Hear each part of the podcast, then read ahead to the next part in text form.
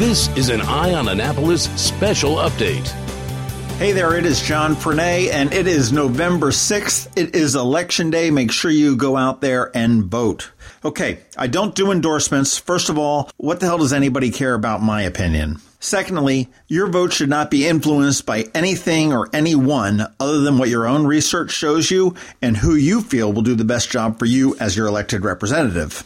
But I have been watching all of the elections closely and have heard from candidates, their supporters, their detractors, as well as John Q. Public. And based on absolutely zero scientific or mathematical formulas, I offer my predictions for the area races that we're going to be voting on today here in Anne Arundel County. I do want to preface this by saying that I have typed all this out. It's quite lengthy. I'm going to read, so you're going to hear papers shuffling. You're going to hear ums and ahs and screw ups. Just bear with me. We'll get through this together. Let's start with the ballot questions. There are five total questions, three for the county and two for the state. The county question A, this involves zoning, as in zoning out. The wording is complex and confusing, and most people are going to look at that and just probably vote for the status quo.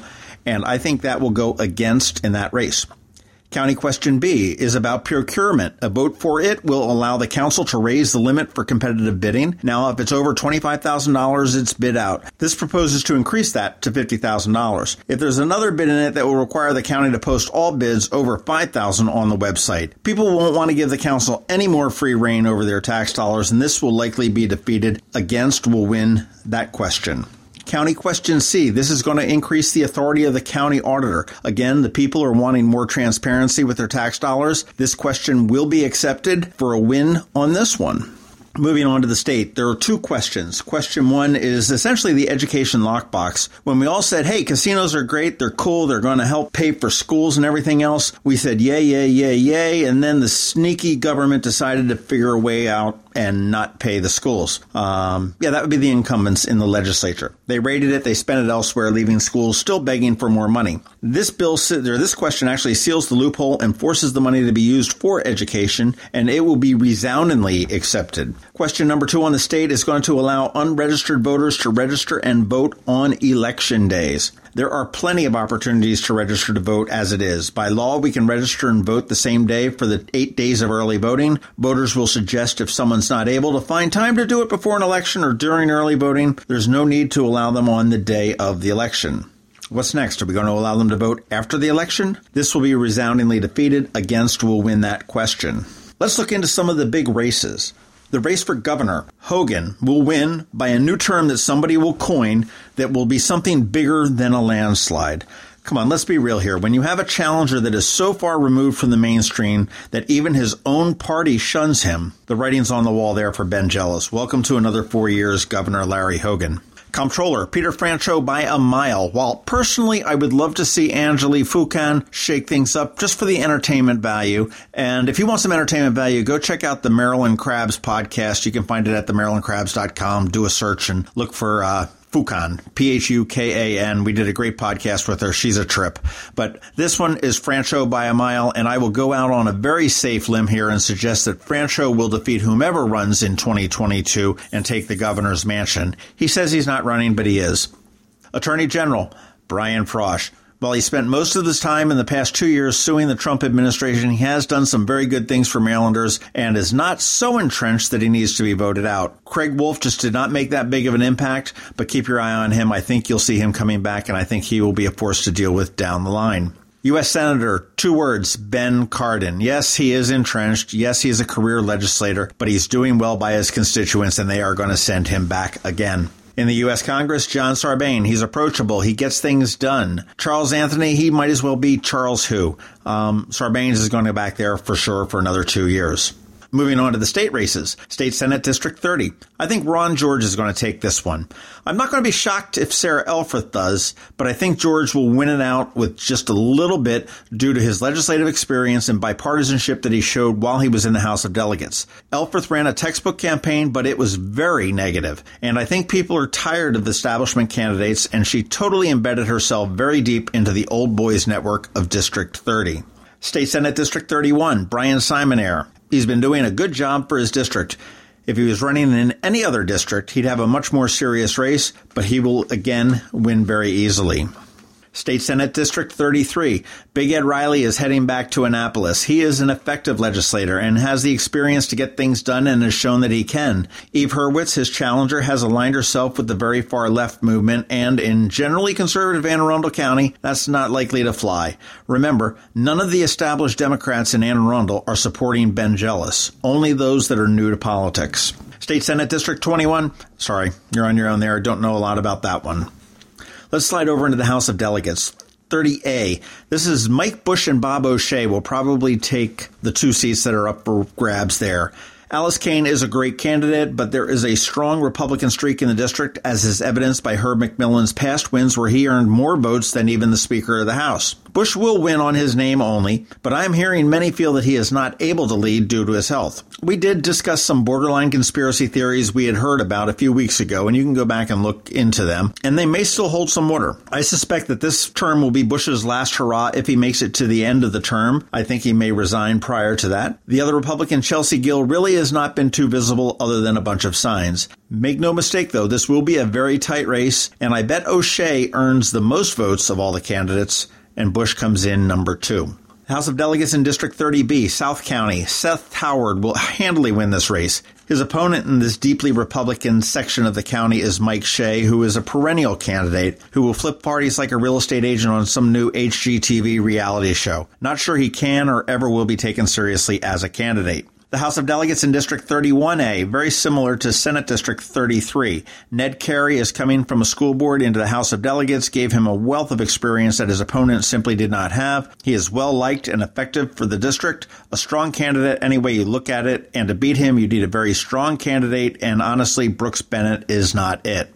The House of Delegates in District 31B. Ah, yes, Pasadena. Well, Nic Kipke is a shoe in here, and I'll, I'm not even going to pardon that pun. He's been good, he's been effective. Considering the district is highly conservative, but it is changing, I think Brian Chisholm will find a second time is a charm for him and will earn that seat vacated by Meagan Simonaire. But let me put a caveat on that and say that the dynamic of the Dina is changing a bit, and Harry Freeman might squeak by there and bounce Chisholm. House of Delegates in District 32 highly Democratic district. To be honest, I don't know too much about it, but I'm going to say that the three seats will go to Mark Chang, Patty Ewing, and Sandy Bartlett, and that will split that district up just a little bit there. The House of Delegates in District 33. Now, this one's going to be really interesting. It's a weird district geographically, mostly conservative, but with some very deep blue pockets. Tony McConkey's time is up. People are fed up with the bullshit, and there's some other better choices. Mike Malone was appointed to the seat when Kathy Vitale was appointed to the bench. He's done well, as has Sid Saab, and the conservatives in that district will send them back. As for McConkey's chair, the three women running ran as a pseudo slate in the primary. Pam Luby, Tracie Hovermale, and Heather Bagnall. Tracie has aligned herself with that far left, and they are just not going to get the support here in Anne Arundel County, certainly not in that district. It could go either way between Heather Bagnall and Pam Luby, but I'm leaning a little bit more toward Pam for that third seat. Now let's work up from the bottom, and I hesitate to use the word bottom, but uh, building up some suspense here. The Board of Education and Admittedly, I've not been following this too much, but here are my thoughts. District 1, Candace Antwine and David Starr, take your pick. The most qualifications both seem to have is that they have kids or had or had kids in school. That's a pretty low bar if you ask me. I don't know that much about the candidates, so that's up to you in District 1. District 4, Melissa Ellis and Julie Hummer. Julie is currently on the school board and the incumbency is powerful. While Melissa seems eminently qualified, she's run a very good campaign. I think voters will agree with Hummer's appointment and send her back to the school board. District 5, Terry Gilleland and Dana Schallheim. Terry is a political animal, and the school board is not supposed to be political. Dana, while somewhat aligning with that hard left, has been out there. She's very vocal, she's very responsive, and she's reasonable. She'll probably win this pretty handily. District 7, Michelle Corkadel or Latecia Hicks. While Michelle Corkadel has made her name as a potential candidate for delegate and certainly as a school board candidate and being active in the South County schools for many years on the PTAs, etc., I think voters are going to see her as too politically connected to Steve Schuh. She does work as his constituent service person for South County, and voters will want to see someone with at least the appearance of impartiality on the board. Can Corkadel really be independent on the board when the county executive may be paying her salary? Yeah, this one goes to Latecia Hicks, who, by the way, has some of the best political campaign signs I've ever seen, aside from the Chris Trumbauer purple ones. All right, let's look at this, uh, and I hate to call them lesser, but lesser races, but the down ballot races that few people pay attention to. We get to pick three Orphans Court judges. Three incumbents have been there a while and I guess done a decent job. Who knows? The only outsider challenger is Vicki Gibson, who is a community activist in town and an attorney. She's certainly qualified, but I think this office is going to look exactly like it did three weeks ago with Nancy Phelps, Maureen Carr York, and Alan Rzepkowski holding down that fort. The Register of Wills, Lauren Parker, and Joe Janoski are the two candidates, very similar to Orphans Court. Not too many people know what they do, and absent any kind of a public scandal that anyone knows about, they're going to send Lauren Parker back there. But I do want to say that Joe Janoski got my vote this time around. I'm one of those that really does not know too much about the office, but I saw a handmade sign for Joe that looked like it may have been done by his kids or some kids down in South County the other week. And I said, hey, that's got to count for something. Clerk of the courts. He or she is the guy that sort of keeps the courthouse running. Scott Poyer is a retired executive from the federal government, and this is his first campaign. Doug Arnold has been the deputy for many years and is currently endorsed by the current clerk of the courts, Bob Duckworth, who is retiring. The courthouse is a complex office, and experience does count for a lot on this. Doug Arnold will get this one by a wide margin. The state's attorney, you've no doubt seen all of the negative mailers from Anne Colt-Leitess. That didn't work well for Mike Pantelides. I don't think it'll work well for Sarah Elfreth, and I definitely don't see it working for Anne Colt-Leitess. She was appointed to the job when the old state's attorney, Frank Weathersby, retired and lost that appointment to Wes Adams four years ago.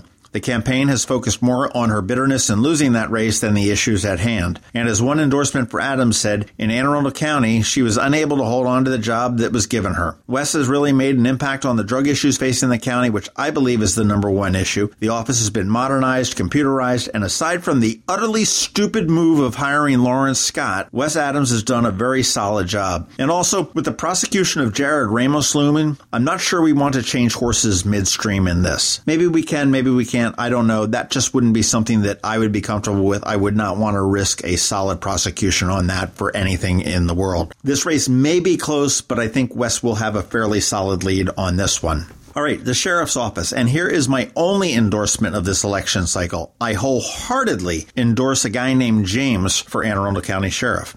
Yes, we have Jim Fredericks and James Williams running. Jim Fredericks bounced out longtime Sheriff Ron Bateman in the primary. He has the police experience, the backing of the law enforcement community, and should handily win this race. I just wish this office was not political. I wish they would lose the R and the D and we could vote for the people and not have to get into that whole politics thing. All right, now for the main events County Executive and County Council. Let's start from the bottom. District 7, Jessica Haire is the wife of the state GOP chairman, Dirk Haire. She is a lawyer with no real direct political experience. And the other choice is James Kitchen, who also has no political experience. Jerry Walker was very well liked in this conservative district, but much of Crofton is in here, and they are fired up about overdevelopment. So I am thinking this may switch from an R to a D, and Kitchen takes it. Although Councilman Kitchen has sort of a Mr. Rogers ring to it. District 6, the Annapolis area. It's a tough area for a Republican to win, and even tougher when he's a reluctant candidate and didn't get out there and knock on doors unless they were his neighbors. I heard that Mike Christman was handpicked by Steve Schuh to run this race, and if Steve paid him any money, he needs to get a refund because, man, this campaign was weak. And that's, that's being kind. Lisa Rodvien had a very tough primary, came out ahead by, I think it was 159 or 160 votes or something against Scott McMullen. Uh, by the way, Scott McMullen, go check out his Annapolis podcast. It's a real good one. She also has a nod from incumbent councilman Chris Trumbauer, and I think she's going to take this handily here. Uh, it should also be noted that Mike Crispin was elected to the city council for Ward 2. Um, gosh, I can't remember, probably back in Ellen Moyer, maybe even before when it was Dean Johnson. But he uh, quit midterm just to, because he had uh, some work commitments commitments that he couldn't handle the two of them. So I'm not sure what has changed in his life that thinks he can handle the county council, but be that as it may. District 5, two incredibly capable women in Amanda Fiedler and Dawn Myers running, and the only thing that separates them is the letter after their name. But this is a district that elected Michael Peroutka. So any D or Democrat that wants that seat really needs to be pretty conservative. And I think Amanda takes this pretty handily. And also to be noted, Amanda was the one that bounced Peroutka out in the primary. District 4, I thought this might be an interesting race back in the primaries, but it turned out to be pretty lackluster and a snooze fest. Tori Snow is a Republican and incumbent Andrew Pruski is the Democrat. Andrew is the only returning councilmanic candidate, and that does say something. Tori's campaign never really got out of the gate, so Andrew, I believe, is headed back to the Arundel Center. District 3, it's a conservative district currently represented by Derek Fink. The choices are Nathan Volke on the Republican side and Deb Ritchie on the Democratic side. On the surface, I think Deb is more qualified for the position, but the makeup of the district may be a problem for her. This will be a very tight race, but I think Nathan Volke will eke out a very slim win. District 2, John Grasso's old district. It is very conservative. Will they go with Politico Tom Gardner or former school board member Allison Pickard? I think Allison will pick up the votes on the experience and Tom's will be picked up based on party. And in the end, I think it's going to be very, very close, but I say Allison will probably take that district. Finally, in District 1, this was a shocker in the primary when Sarah Lacey defeated incumbent Pete Smith for the general election. Pete was ineffective and popular, and for her to knock him off was such a surprise. That tells me that the district is looking for wholehearted change. There are two women running here, Sarah and Kim Burns. Kim has run a better campaign, in my opinion, but I'm not sure that this seat will flip. I give it to Sarah by a slim margin. And for those that are keeping track, that would leave you with a 5 2 Democratic council.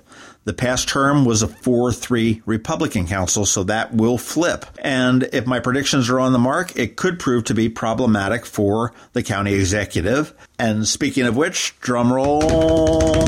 The county executive race has been fun to watch. Steve Schuh, I think, felt he was a shoe in a year ago. Now, not so much. Steuart Pittman has been an admirable opponent. The polls have really narrowed down considerably. He's run a grassroots campaign from the ground up. And Steve has done some boneheaded things. He fought the marijuana thing. He's dished school children. He talked down to teachers. But when it comes to doing the job he was elected to do, which is managing the county, he has done a good job. I also said that while John Leopold, while wacky, he was an effective county executive for what he was elected to do. Steuart Pittman has no experience running for office. He is a political animal and ran a very, very, very solid grassroots campaign. But in the end, we have nothing to bank on with Steuart Pittman except for promises of what he can do. There's nothing to show what he has done. Uh, that's not a diss on Pittman by any chance, by any means. It's just the fact. Steve Schuh has not done anything to compromise the county, and to fall back on that old axiom, voters will be asking if they're better off today than they were four years ago. Most will say yes,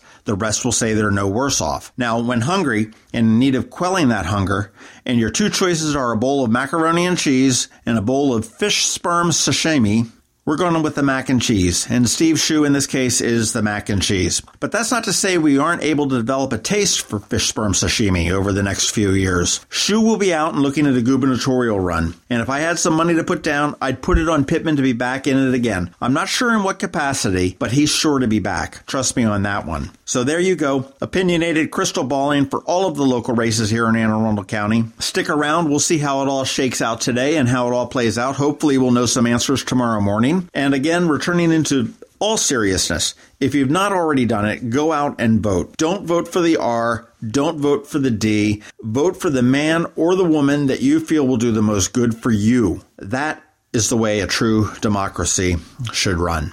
Thanks for listening. Now go vote.